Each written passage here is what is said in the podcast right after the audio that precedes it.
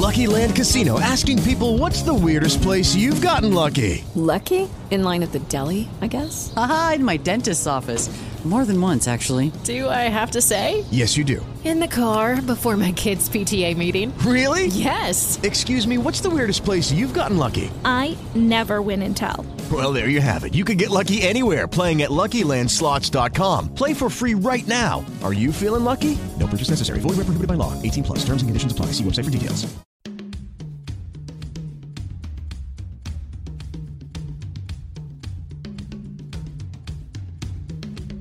So, how can we make this case? Well, one way we can do it is to point out to people that there's no essential difference between the embryos you once were and the adults you are today that would justify killing you at that earlier stage. Arguments cannot be religious or non religious. Arguments can either be valid or invalid, or sound or unsound.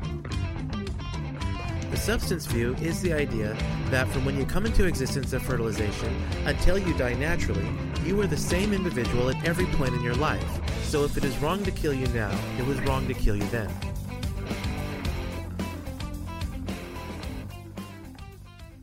Welcome to Pro Life Thinking, a Life Training Institute podcast affiliated with Life Training Institute, a podcast that trains you in how to make the pro life case effectively and persuasively. I'm your host, Clinton Wilcox, and to my left, as I'm looking out at you, to my right, as I'm looking at the screen, Nathan Apodaca is here joining me. How are you doing this morning? Uh, not too bad. All right, it's good to hear. Yeah, so ordinarily we have talked about certain arguments regarding abortion from the pro life or pro choice crowd, critiquing pro choice arguments or defending pro life arguments, talking about how to have discussions, things like that. Today, we're going to do something a little bit differently, and we're going to look at some of the news items that have come to light in the past couple of weeks that pertain to bioethics. Ordinarily, we talk a lot about abortion. That's the topic that Life Training Institute usually focuses on, and that's definitely a very important topic.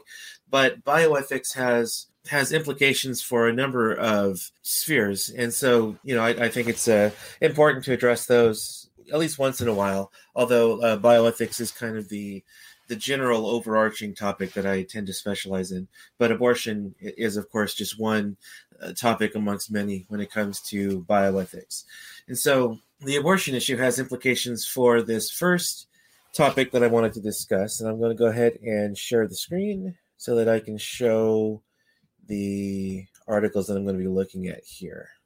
All right, so the first topic for discussion, and I brought this up from lifenews.com, which is, of course, a, a pro life news site. But the person who wrote the article is Wesley Smith, and he's, you know, well known in the uh, realm of bioethics. He has a blog called Human Exceptionalism, and he actually quotes the article from the Wall Street Journal. But uh, I, I, didn't necessarily want to talk about the whole story, so that's why I just brought up the, the life news story here, is because there's one specific aspect of it that pertains to the pro life position. And so Wesley Smith here writes uh, about Pfizer and the news that they have actually discovered a vaccine for coronavirus that they've discovered to be 90% effective. So Wesley Smith here writes The news that Pfizer's vaccine is 90% effective has rocked the world. The company will be applying for an emergency FDA approval. And so here, this is from the Wall Street Journal story.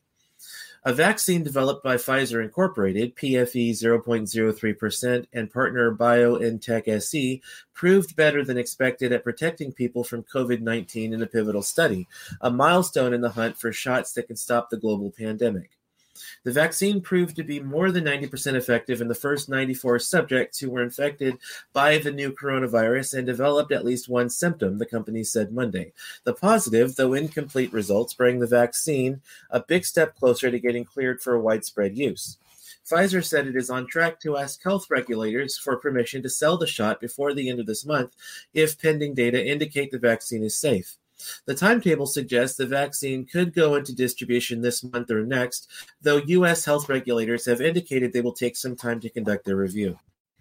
So that's kind of the background of this story that Pfizer has developed this coronavirus vaccine, which of course leads a lot of pro life people to ask about the morality of such a vaccine. Because as we've discovered, There are some vaccines that actually use use cells that came from fetuses who were aborted. And so of course that that leads pro-life people to wonder, well, if they use fetal cells in a vaccine, are there going to be fetal cells in this coronavirus vaccine? And if there are, does that mean that pro life people are obligated not to take the vaccine? Well, the, the good news here is that there actually are no fetal cells being used in these vaccines. Uh, Wesley Smith here continues in his article that's great news, but many pro lifers have resisted taking any COVID vaccine if, if fetal cells taken from aborted fetuses were used in its development. So I checked. Pfizer's vaccine was developed using genetic sequencing on computers without using fetal cells. As a consequence, the pro life Charlotte Lozier Institute listed the vaccine as, quote, ethically uncontroversial, end quote. That news may materially increase the number of people willing to be inoculated when the vaccine becomes generally available, perhaps avoiding a potentially explosive controversy over mandates that has been brewing in recent months. So, the good news here is that this new coronavirus vaccine being developed by Pfizer does not use fetal cells. So you can feel free to take that vaccine when it becomes commercially available. And also, I would direct people to the Charlotte Lozier article because it is far even more in depth than Wesley Smith's article. It goes deeper. It has infographics on how the vaccines are developed and where cell lines are drawn for these vaccines. It's actually it's a very helpful article for anybody who's interested. Is it this article that pops up here, an ethics assessment of COVID 19 vaccine programs? There is that one. There's also another article by David Prentice, uh, was published originally on September 30th, but they've done some updates on it. Um, and it's got a lot more charts and data for anybody who wants to look closer at that. If you can send that to me later, I'll post that article in the show notes so that people can look look this up for further information. Right. Yeah, and uh, and the articles here that I that I'm alluding to have also been posted in the show notes as well. So uh, for those of you watching the the live video, you can see that already where it says show more and it has all that information listed. I already put these articles there, so you can look these up for more information to do more research later. And especially when it comes to the the method of this new vaccine, it's worth noting that neither Nathan nor I are scientists. We're, not biologists. We're more like philosophy popularizers. We look at the arguments, we disseminate them, and help you be able to make the case more effectively. Uh, so, one thing to point out here is that the vaccine that they that Pfizer developed to combat coronavirus actually has a different mechanism than the one that we're that we are used to understanding. Most vaccines, what they actually do is they actually inject you with a diminished form of the disease, and that allows your body to build up an immunity to it, so that you will be able to to fight it off when you know when that disease comes uh, comes upon you. You'll have a better chance of being able to fight that off because your body has already been able to build up the immunity to it with this with a safer amount of the disease before it actually tries to attack you. But this vaccine is actually different. It uses mRNA, which of course stands for messenger RNA, and RNA is a, a ribonucleic acid. It uses RNA vaccine technology, uh, which is slightly different than the uh, vaccines that we're usually used to uh, to receiving. And now I actually wanted to talk about what RNA is because I have a book by uh, and Nathan has the same book, I believe, by um, Maureen and Samuel Condic, in which they actually describe what RNA is. But the description of RNA actually uses a lot of technical language, so I didn't feel it would necessarily be very helpful to actually use their definition for what RNA is. Instead, I'm going to just post a link here to this article, which actually talks about RNA and what the RNA vaccine actually is. So, those of you who want more information on this can actually do some more research to understand what the RNA vaccine actually does. So, I, am just going to read one paragraph here, real quick, which talks about it. And then you can find this article here, which you could read the entirety of at your leisure to understand it better. This paragraph here says for a classical vaccine, the antigen is introduced in the body to produce an immune response. However, in the case of DNA or RNA based vaccines, no antigen is introduced, only the RNA or DNA containing the genetic information to produce the antigen. That is, for this specific class of vaccines, introduction of DNA and RNA provides the instructions to the body to produce the antigen itself. And that's in figure one, which is right here on the screen. It, says they can be injected in various ways under the skin, in the vein, or in lymph nodes, and then they can enter our body's cells. those cells will use the RNA sequence of the antigen to synthesize the protein. Uh, after this step, the mechanism is similar to classical vaccines. The antigen is presented at the surface of a subset of cells and triggers the activation of specific cells of the immune system. And so here in figure one, we see RNA vaccine technology. And RNA is injected in the body, which is at left. And then this RNA encodes the information to produce the antigen, which is a protein from a pathogen that will stimulate the immune system. Inside the cells, the RNA is used to synthesize the antigen, which is exposed to the cell surface in the middle. Then a subset of immune system cells recognizes the antigen and trigger an immune response, direct response, and long term memory, which is at the right. So again, uh, we're, not uh, doctors or scientists, uh, so I'll leave this page up here for you to peruse at your leisure. But if I'm reading and understanding this correctly, it seems like one of the primary differences between the regular vaccines we usually get, like when you get your flu shot, and an RNA based vaccine technology like the coronavirus vaccine is that in the regular vaccine that you get they actually introduce the uh, the disease into your body uh, in, in, a diminished safe amount so that your body can build up uh, an immune response to it. But for the RNA vaccine, they, they don't introduce the actual pathogen itself. They actually basically train your body through the use of RNA and mRNA in order to be able to build up the immunity. So this actually means that while there, there are still po- the possibility of side effects like you get from any vaccine, it actually, I believe it's actually a safer way to get a vaccine than actually having the pathogen itself introduced into your body yeah so that, that's how i read and understand it. You know if there are doctors or scientists that come across this out there you can of course uh, let us know if if uh, you know we could be a bit more accurate with that. And so like i said you know i'm not going to try and talk about what rna is because it's it's pretty technical and there were some terms in there which we'd have to talk about and that would lead to a lengthier program. So i'm just going to leave this here for anyone to peruse uh, at their leisure later and it's also that will this will be good news to a lot of pro-life people who have been concerned about the possibility of fetal cells being used in vaccines. I remember actually we went to the March for Life this past year. There were groups that were out there sharing information about that, and weren't exactly the friendliest uh, about it, but it is an area of concern for a lot of pro-life people over the past year. Is hey, you know, should I be taking this vaccine? Now that we have the information on it, it's yeah, it doesn't really lead to any moral problems for pro-lifers. Yeah, so regardless of where you fall on the on the topic of vaccines and whether or not they use fetal cells, in, in this case with the coronavirus vaccine, you don't even have to worry about it because they they're yeah. not using fetal cells.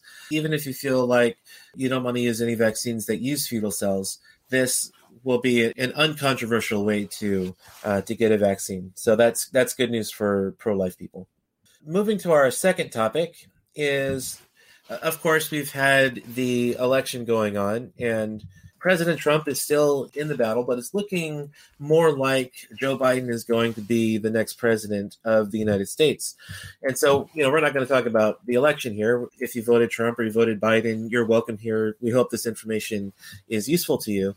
But one of the controversial things that have sprung up is that uh, and this comes from an article A Doctor and Medical Ethicist Argues Life After 75 is Not Worth Living, written by Stephen S. Hall. The controversy here is that Joe Biden is wanting to put Ezekiel Emanuel who is a bioethicist who believes that life after 75 is not worth living. He wants him on his coronavirus task force. And this, of course, has led to controversy because Dr. Emanuel believes that life after 75 is not worth living. Here's this article that I've posted in the show notes, which you can read later. Emanuel wrote an article called Why I Hope to Die at 75, in which he outlines his position a lot more clearly. I didn't have a chance to read the full article, but I read a big portion of it I read the entire MIT article here, but haven't had a chance to read the entire article from the Atlantic. But but I did read a, a, a good portion of it, and so Dr. Emanuel is not promoting euthanasia. In fact, he states that he actually opposed the legalization of euthanasia and assisted suicide. So while he says that life after 75 is not worth living, what he means is that he doesn't think that you know you should be euthanized for being over 75 but what it does mean is he does not believe that you should use medical technology to extend your life if you're over 75. And this needs to be with a caveat too, because in his Atlantic article, he wrote near the end here that if someone wants to extend their lives, he doesn't oppose that. And he has shown people how to get medical care if they're over 75. But these last couple paragraphs here shows that he believes that and he's speaking for himself here. In fact, I'll just go ahead and read these couple couple of paragraphs here. So when he's talking about actual medical policy here, he says this means uh, quote this means colonoscopies and other cancer screening tests are out and before 75. If I were diagnosed with cancer now at 57, I would probably be treated unless the prognosis was very poor, but 65 will be my last colonoscopy. No screening for prostate cancer at any age. When a urologist gave me a PSA test, even after I said I wasn't interested, and called me with the results, I hung up before he could tell me. He ordered the test for himself, I told him, not for me. After 75, if I develop cancer, I will refuse treatment. Similarly, no cardiac stress test, no pacemaker, and certainly no implantable defibrillator. No heart valve replacement or bypass surgery. If I develop emphysema or some similar disease that involves frequent exacerbations that would normally land me in the hospital, I will accept treatment to ameliorate the discomfort caused by the feeling of suffocation, but will refuse to be hauled off.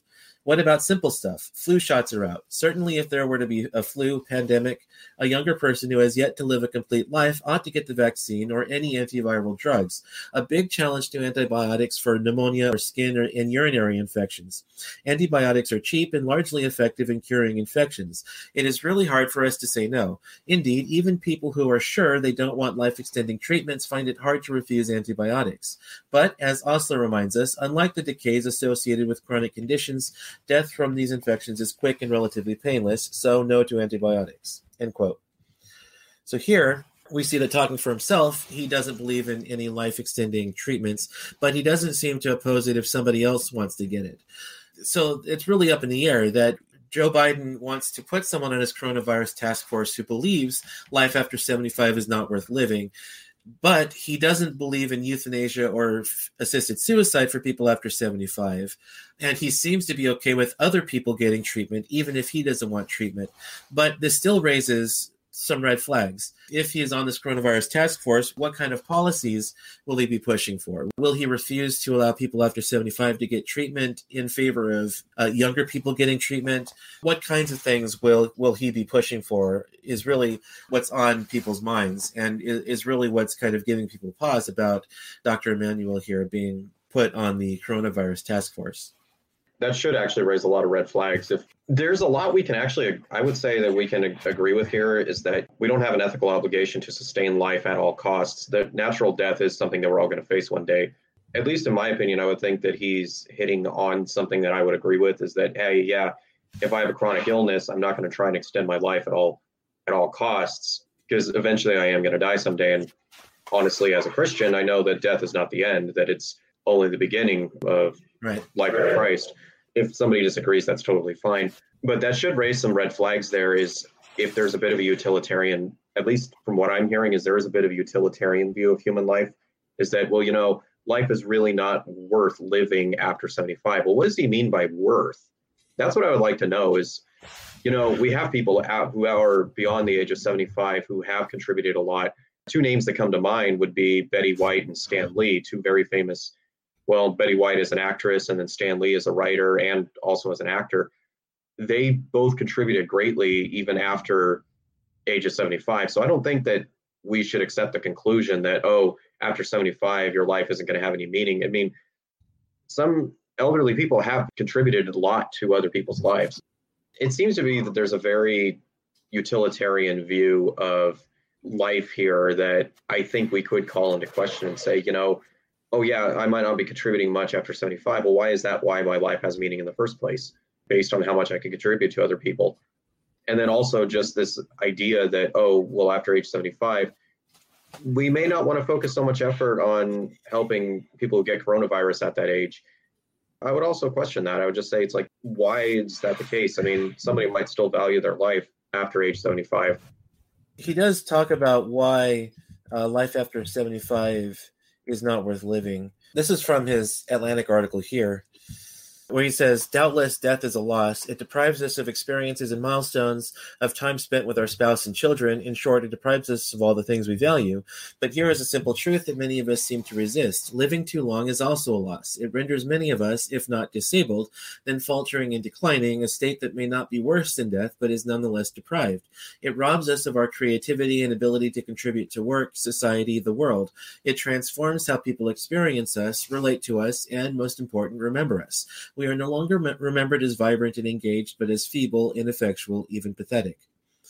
So it sounds like he's like he's concerned about the the decay that all of us have to uh, well will one day have to go through when we reach an old enough life and that you know our faculties are going to start failing us our ability to, to reason is going to start failing us and our ability really to care for ourselves is going to start failing us as well.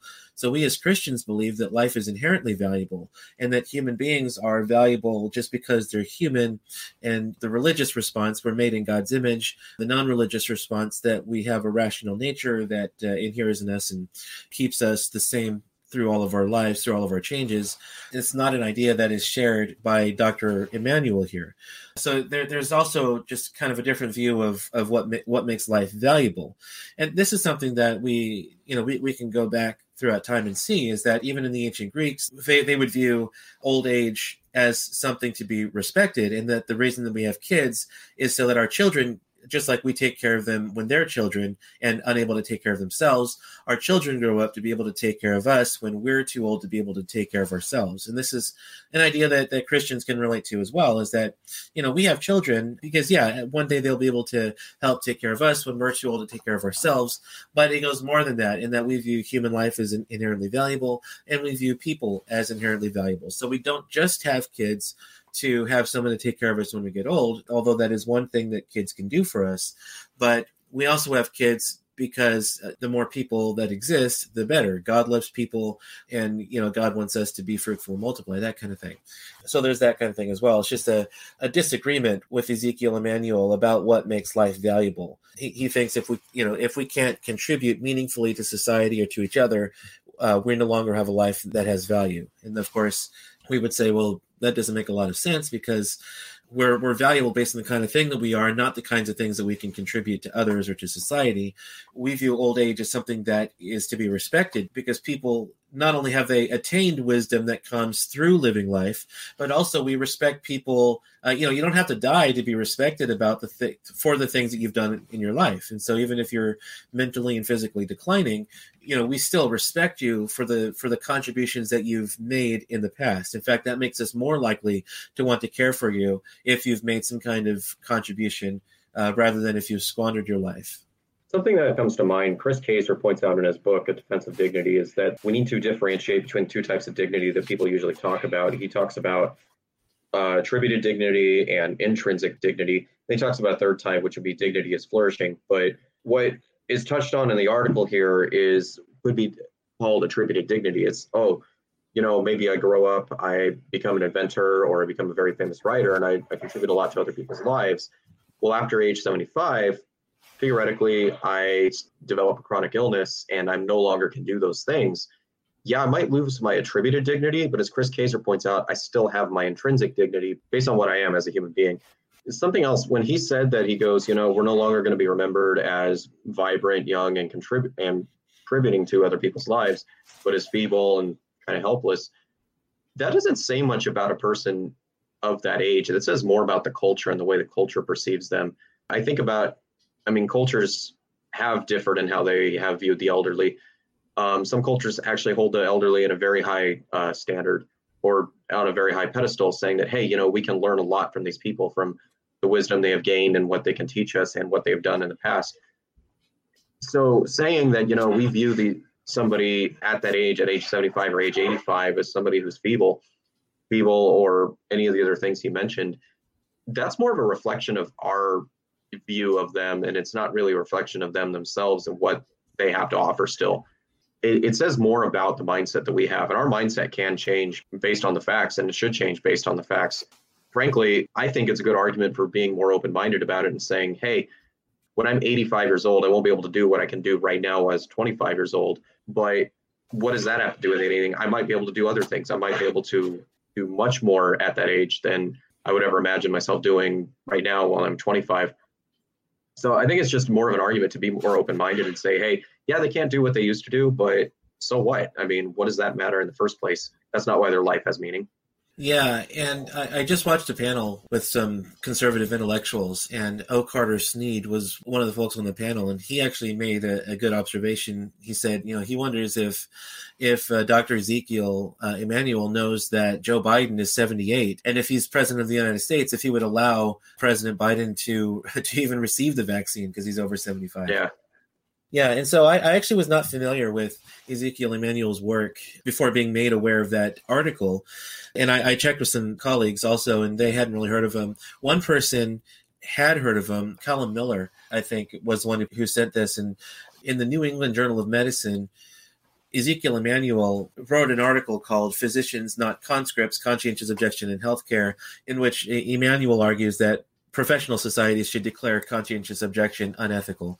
So he actually holds um, holds a bad view of conscientious objection also which if you're not familiar with the concept of conscientious objection in healthcare it's just basically the position that if a doctor has moral problems with things like abortion and euthanasia that they should not be forced to perform those procedures if they have ethical objections to it so it's you know similar to conscientious objection in the military the conscientious objection in healthcare is just that whether or not doctors ought to be forced to perform procedures that they have ethical objections to, like abortion and euthanasia. And so Ezekiel Emanuel joins the ranks of those like uh, Julian Savulescu and Udo Schuklenk, whose name I I'm probably mispronouncing, but uh, those two philosophers, uh, as well as Ezekiel Emanuel, do not believe that doctors ought to be able to conscientiously object to procedures that they are ethically opposed to. And so that that's really a discussion for for another time. But uh, Ezekiel Emanuel is one of those who does not believe that doctors ought to be able to conscientiously object. A third topic that we have for discussion here, and this is one that I'm reading from National Review uh, which of course is a, is a news site that leans more conservative. But this is another one that was written by Wesley Smith. And this one is about how the Polish High Court outlaws abortion for fetal disability. So we're kind of running the gamut of bioethics here on this program. First, we have uh, abortion and uh, fetal cells in in vaccines, and then we move to uh, whether you know whether or not life is worth living after 75 and conscientious objection, and now we're talking about abortion for fetal disability, and we're going to talk about eugenics here uh, in a moment. So this program really kind of runs the gamut of of bioethic concerns here. Okay, so the, the article here from, from Wesley Smith says Poland has traditionally outlawed most abortions, except for those obtained due to fetal abnormality or to save the life or health of the mother. Now, the Constitutional Tribunal Poland's highest court, has ruled that abortion obtained because of fetal disability is, un- is unconstitutional. From the New York Times story. In the ruling, the tribunal's president, Julia Przyłębska said that allowing abortions in cases of fetal abnormality legalized, quote, eugenic practices with regard to an unborn child, thus denying it the respect and protection of human dignity, end quote. Because the Polish constitution guarantees a right to life, she added, terminating a pregnancy based on the health of the fetus amounted to, quote, a directly forbidden form of discrimination, end quote. So that was from the New York Times. And so Wesley Smith continues in his article in other words, the court treated the unborn child as a human being deserving of the same equal rights as people who are born. Fetal abnormality was the reason for most of Poland's 1,110 legal abortions in 2019, so this ruling could save the lives of children diagnosed with Down syndrome, dwarfism, and other genetic conditions. Most non Polish news stories about the case focused on the quote, angry, end quote, protests that erupted in the decision's wake, with some critics of the decision worrying that more women will have to leave Poland for an abortion, which more than 100,000 already do each year. The only way the case could be overturned would be to amend the Polish constitution, which requires a two thirds majority vote of the people. Poland is a pro life country, one of the few in the West, so that isn't likely, at least in the near term. And that's the end of, uh, of Wesley Smith's article there. So, just to briefly recap, the Polish High Court has outlawed abortion because their constitution guarantees a right to life, and uh, allowing abortion for the case of, of fetal abnormality is discriminatory against fetuses with health issues like uh, Down syndrome, dwarfism, things like that. Because this was an unjust form of discrimination, the Polish High Court has outlawed it, which of course has led to protests from pro choice organizations who are upset that more women are going to have to leave Poland to have abortions. I think we need to make an observation about the protests because Poland still allows abortions in the case of when the mother's life is in danger or for rape or incest. The mass protests with hundreds of thousands of people taking to the street to protest, I think it kind of shows what a sham some typical pro choice arguments are. For example, we always, from hardcore activists, we always get the question it's like, oh, well, what about in the case of rape or what about in the case of life of the mother? Well, in Poland, they are still allowing that, and pro choice organizations are still fighting tooth and nail. So, at least in some cases, it's true that it's just a smokescreen. It's just a way to say, hey, you know, let's make the pro-lifer look as bad as possible. And it's saying, well, politically, we're still allowing these, but people are still protesting about it. So it was never really about those hard cases to begin with. It was more about I have a right to have an abortion if, uh, for whatever reason I deem necessary. And that's why I think we're seeing a lot of these protests is because people are more upset about losing the right to abortion rather than about the circumstances uh, surrounding abortion in the first place. Yeah. One question that came up in my mind as I was reading that is you know what what exactly took them so long? You know yeah. if this is a if this is unjust discrimination to abort fetuses with deformities then why are they just now outlawing it? Now i'm not saying they shouldn't. I'm saying i'm just saying it's about time. You know if, if you're going to argue that you should abort a fetus because it has Down syndrome or because it has dwarfism or something like that, well, it's kind of inexplicable as to as to why we shouldn't just kill people who are alive today that have these issues. Because right. if, if you deem these issues not worth living, such that you're willing to kill someone who has these issues, well, that would be inconsistent. I would say that serves as a hard case for pro-choice people as to if you believe we should kill fetuses that have these issues, then why should we not kill people who are outside the womb who also have these issues. So right. I really have to ask, what kind of message does that send to the rest of the world, and especially people who are disabled around the world, and saying that your life is not worth living because you have a disability, but I don't have a disability, and I'm going to tell you your life is not worth living. What kind of message does that send? Like, right. I mean, do people stop and think about this and say, it's like, hey, yeah, maybe I'm being a jerk about this, and saying that yeah, I don't know what it's like to have that disability. So I should probably be a little more careful with what I'm saying about that.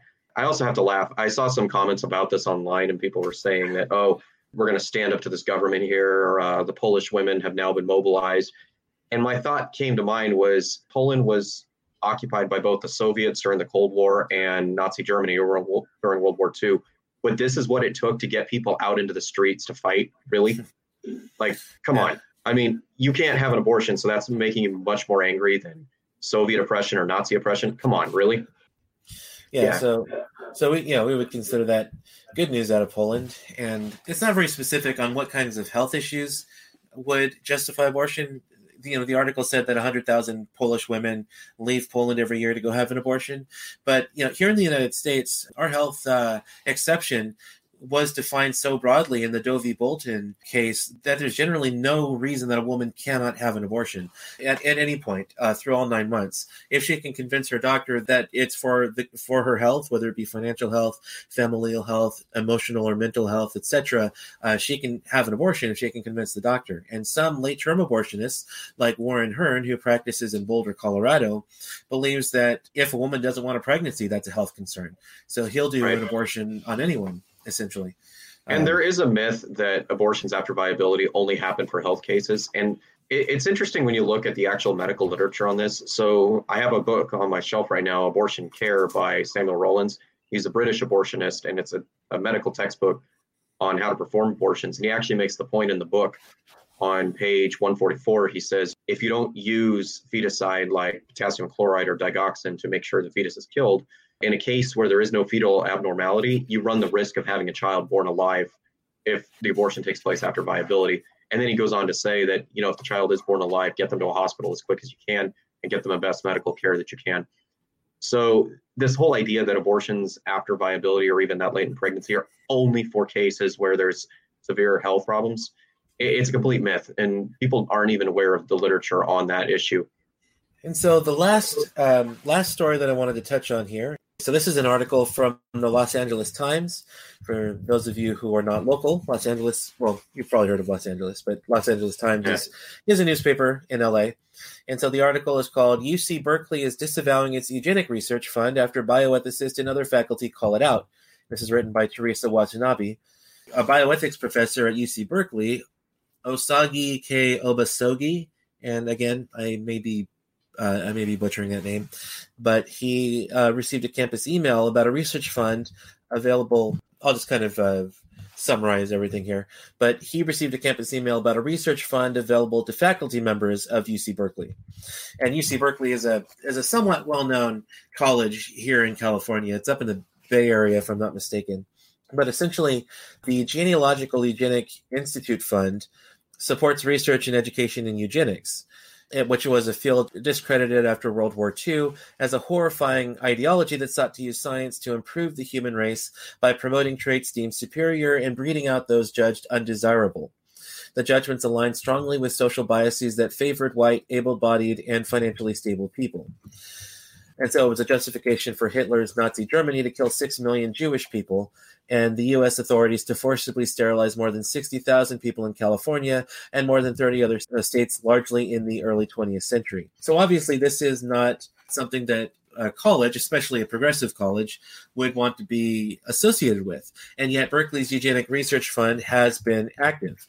It's a $2.4 million fund that offers an annual payout of about $70,000 in fiscal year 20 or it did in fiscal year 2020 to support research and education on policies, practices and technologies that could quote affect the distribution of traits in the human race end quote including those related to family planning, infertility, assisted reproduction technologies, prenatal screening, abortion, gene editing and gene modification the email said that, quote, modern definition of eugenics, end quote, included, quote, perspectives that shed light on not only the benefits but also the limitations and the ethics of these alternative approaches to improving the human race, end quote. And so the article goes on to talk about how Obasogie was shocked and dismayed that this thing is still going on. So obviously, this is not this is not something that the college is going to want to be uh, associated with. I don't think the article actually says what they're going to do with the fund now that this has kind of come to light. But there are certain people who are talking about how it's wrong to continue accepting the money based on the history behind what the fund is for. And now, as I got about halfway down the article, I was starting to think, well, you know, I, I, wasn't sure about their claim that eugenics has been largely discredited after World War II, because eugenics still goes on today, just in a different form. Uh, for example, with in vitro fertilization, when you conceive embryos artificially in the womb, you're performing eugenics on those embryos because you have to look at their at their genetics to see which ones have the greatest chance of survival, and then you implant them into the woman's womb. And as we learn more and more about what kinds of genetic markers to look for, we can we can start selecting out embryos that have favorable traits and that have less favorable traits. We can get rid of those and only implant the ones that have traits that we uh, that are more acceptable to us. And I, I, was starting to think of that as I was reading through this article. But to my surprise, you know, it was a happy surprise, essentially, was that this article in the Los Angeles Times actually talks about those kinds of eugenics that are still going on. Uh, although apparently some people call them newgenics, not eugenics. But right. you know, I, I, hadn't heard that term before. But it's still something that goes on even today. That we have cases of eugenics going on. They're not as known, and a lot of people don't have a great issue with them because they're going on with human embryos. But it's the same kind of thing that went on in, in Nazi Germany, where they talked about how Jews were were not persons, and so they could justify doing all sorts of experiments on them.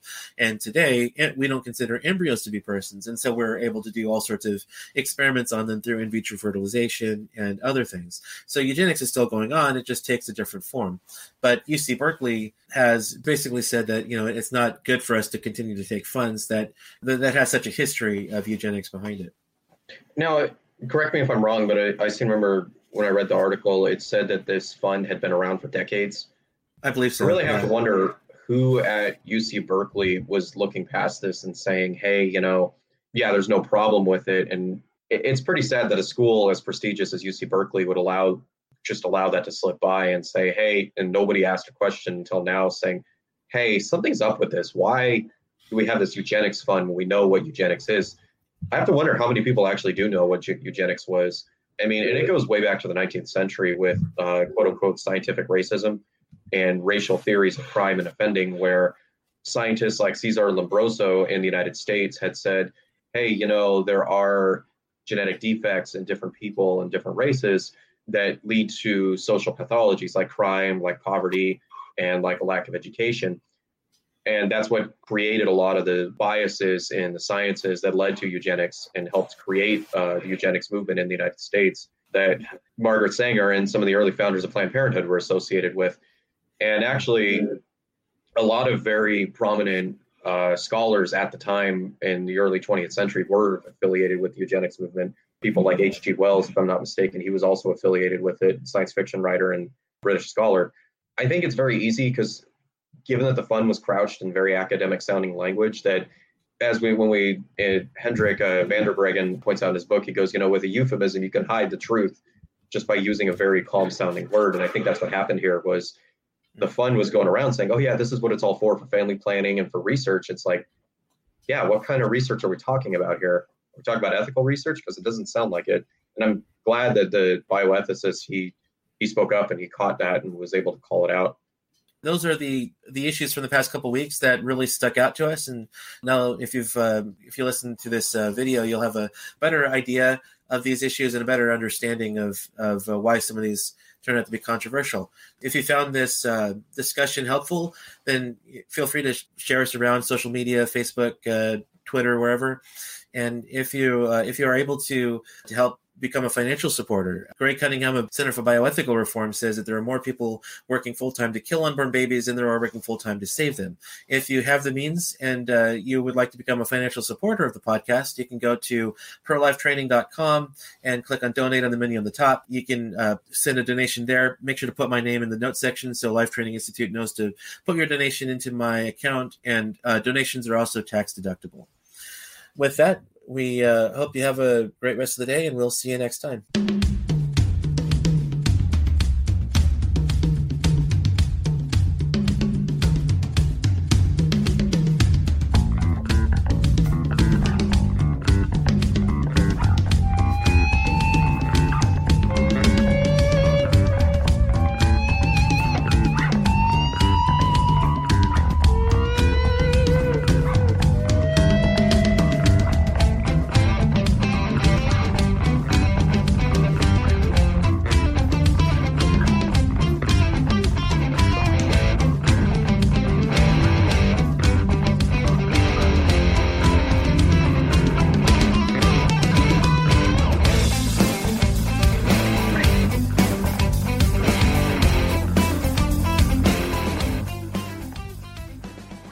Hello, it is Ryan, and I was on a flight the other day playing one of my favorite social spin slot games on chumbacasino.com. I looked over the person sitting next to me, and you know what they were doing? They were also playing Chumba Casino. Coincidence? I think not. Everybody's loving having fun with it. Chumba Casino is home to hundreds of casino style games that you can play for free anytime, anywhere, even at 30,000 feet. So sign up now at chumbacasino.com to claim your free welcome bonus. That's chumbacasino.com and live the Chumba life. No purchase necessary. VGW Void were prohibited by law. See terms and conditions. 18 plus.